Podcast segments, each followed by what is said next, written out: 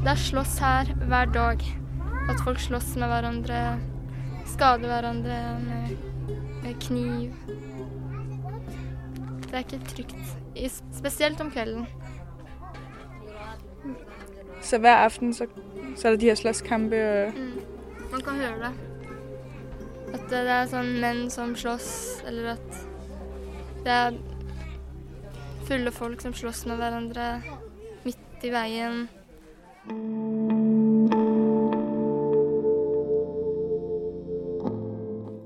november 2019. Kære dagbog, jeg kan ikke sove, fordi der er slåskampe udenfor. Der er mænd, der råber og siger onde ting til hinanden.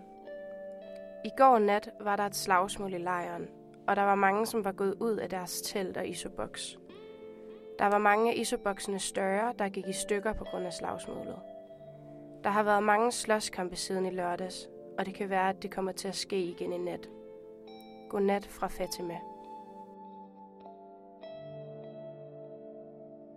Dette er et uddrag af Fatimas dagbog. Fatima er 16 år og kommer oprindeligt fra Afghanistan.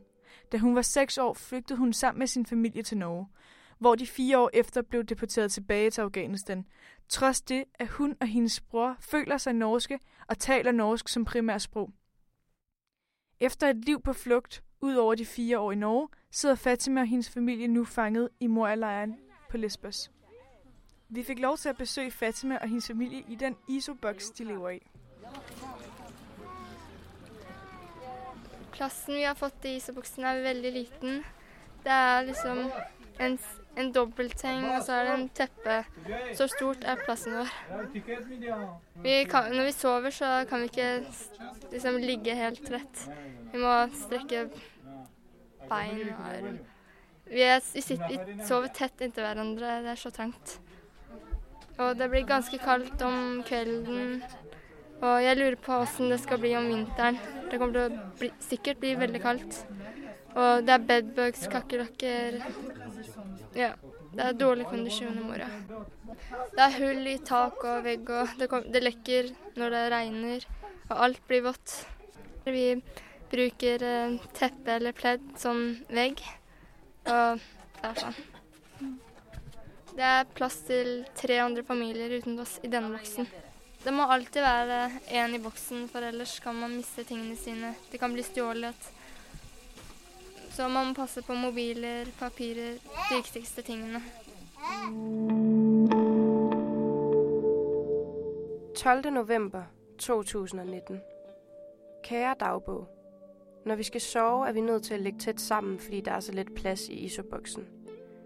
Der er små væggelus, der bider os, og vi kan ikke engang se dem. Der er også kakelakker, som går omkring os, når vi sover. Der er altid så lang kø til toiletterne, så jeg prøver at lade være med at spise og drikke, så jeg slipper for de forfærdelige urene toiletter. Godnat fra Fatima. På de få kvadratmeter lever Fatima med hendes far, hendes mor, hendes bror Ahmed på 13 og hendes lillebror Javad på 3,5. De har meget få personlige ejendele, fordi de på deres flugt ikke havde mulighed for at tage meget med, og fordi pladsen i isoboksen er så trængt. Vi spurgte Fatima, hvad det værste ved at bo i Moria er. Det værste er jo kanskje sanitærforhold. Og om man blir syk, så får man ikke behandling med det samme. Det er kø til alt. Det er mange som står foran deg. De må bli sjekka først. Så må du vente til din tur. Man står i kø egentlig flere timer hver dag, så for en av foreldrene må stå opp tidlig for å stå på frokostkø. Og så må alle de andre eh, stå på kø igjen for å gå på do, for å vaske ansiktet, pusse tennene.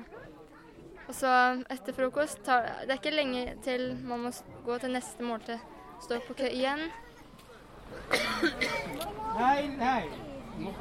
For at overleve i Moria er man tvunget til at stå i kø til alting. Og selv efter flere timer i kø, er det ikke sikkert, at man kan få den hjælp, man har brug for. De sanitære forhold går især ud over de mindste børn. Ahmed fortæller om da hans lillebror Javad blev syg. Uh, han var åtte dager i hospitalet og høy feber. Okay. Når vi uh, går til her, han hadde 39 feber, så sier de bare, uh, bare drink Litt vann, ja. vann for det meste.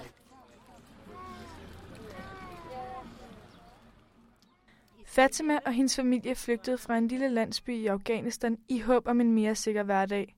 Det fandt de i Norge, hvor de ankom, da Fatima var 6 år. Her blev familien en del af et lokalsamfund, hvor Fatima og hendes lillebror talte norsk, levede et barneliv ligesom alle andre norske børn, med skolegang, venskaber og fritidsinteresser. Efter fire år og fire måneder i Norge blev familien deporteret tilbage til Afghanistan, fordi de ikke fik opholdstilladelse. Da de ankom til Kabul i Afghanistan, gik der ikke længe, før de flygtede videre til Iran. Her levede de i nogle år, men oplevede hverdagen som ulovlig flygtning som usikker, da chancen for, at de ville blive sendt tilbage til Afghanistan var for stor. Fatimas familie besluttede sig derfor for at flygte videre til Tyrkiet for at komme tilbage til Norge. 23. november 2019. Kære dagbog, vi har været igennem sådan en hård rejse for at komme her til Lesbos. Da vi skulle krydse grænsen mellem Iran og Tyrkiet, blev vi nødt til at løbe. Vi slog os meget på vores flugt, for det var helt mørkt. Vi kunne ikke se, hvor vi trådte, og vi kunne nærmest ikke trække vejret. Min mor faldt af hesten og brækkede albuen, så hun havde meget svært ved at gå. Min far havde min yngste lillebror Javad på ryggen, men han faldt og landede oven på Javad. Efter at vi havde gået i flere dage, blev vi samlet op af en lastbil, der skulle få os videre. Vi var 63 mennesker i lastbilen, og mange af dem var familier ligesom os med småbørn. Lastbilchaufføren kørte meget hurtigt hen ad de små grusveje med meget skarpe sving. Det var umuligt at trække vejret, og der var mange, der skreg og græd, og nogen besvimede af ren skræk. Vi opholdt os i skoven i flere dage, før vi skulle med båden. Vi fik næsten intet at spise og drikke, fordi vi skulle gemme det til småbørnene. Det var virkelig varmt, og vi var så tørstige og sultne. Det hjalp ikke at være i skyggen, for vi var så energiløse. Da vi endelig skulle med båden, fandt vi ud af, at det var en båd, som i virkeligheden var beregnet til 12 personer, men vi var 48 personer med bagage. I båden sad alle oven på hinanden. Det var umuligt at bevæge sig, og det var virkelig svært at trække vejret. Jeg kunne næsten ikke mærke min egen krop, og jeg ville egentlig bare gerne have, at bådeturen den gik så hurtigt som muligt. Der var mange bølger imod os, og vi var ved at synke. Det var virkelig skræmmende. Vi kunne have været døde nu. Men heldigvis lever vi stadig, og det takker jeg Gud meget for. Godnat fra Fatima.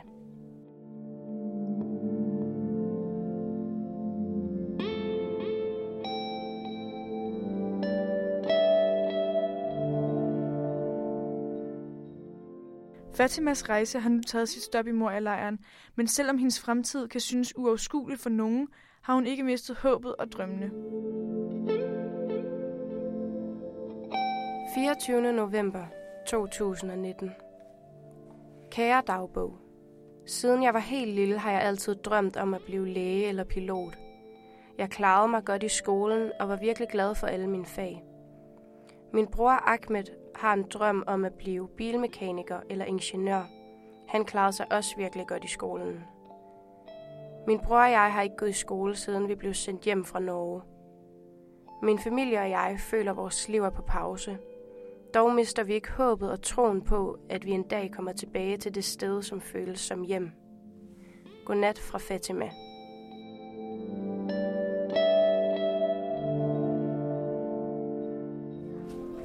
Drømmer om, er at uh, da vi ble sendt av, ut av Norge, så var jeg veldig lei meg, deprimert. Det, var som, det føltes som en drøm. Jeg ville bare åpne øynene, men det var virkeligheten. Um, det jeg ønsker, er at uh, Det jeg skulle ønske, var at dette ikke hadde skjedd, og at jeg hadde fortsatt, uh, fortsatt vært der og gått på skolen og vært i Norge. Det jeg ønsker nå, er at uh, er å reise tilbake. Og begynne igjen.